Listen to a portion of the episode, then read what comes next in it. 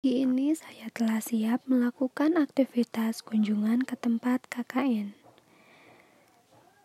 Meski keadaan terbatas karena masih dalam keadaan pandemi COVID-19, saya bersama 41 mahasiswa STIE PGRI Kota Sukabumi tetap bersemangat untuk melaksanakan KKN ini.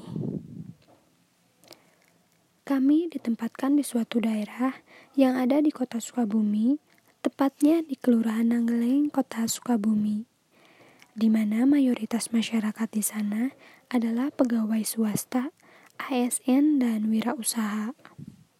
Dengan kepadatan penduduk mencapai 16.503 jiwa.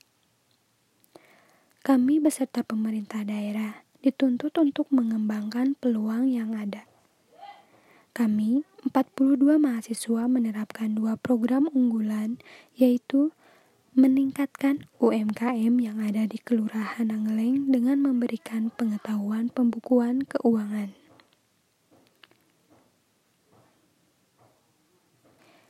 Dan memaksimalkan peran gugus COVID-19 dengan membagikan masker gratis dan tempat cuci tangan.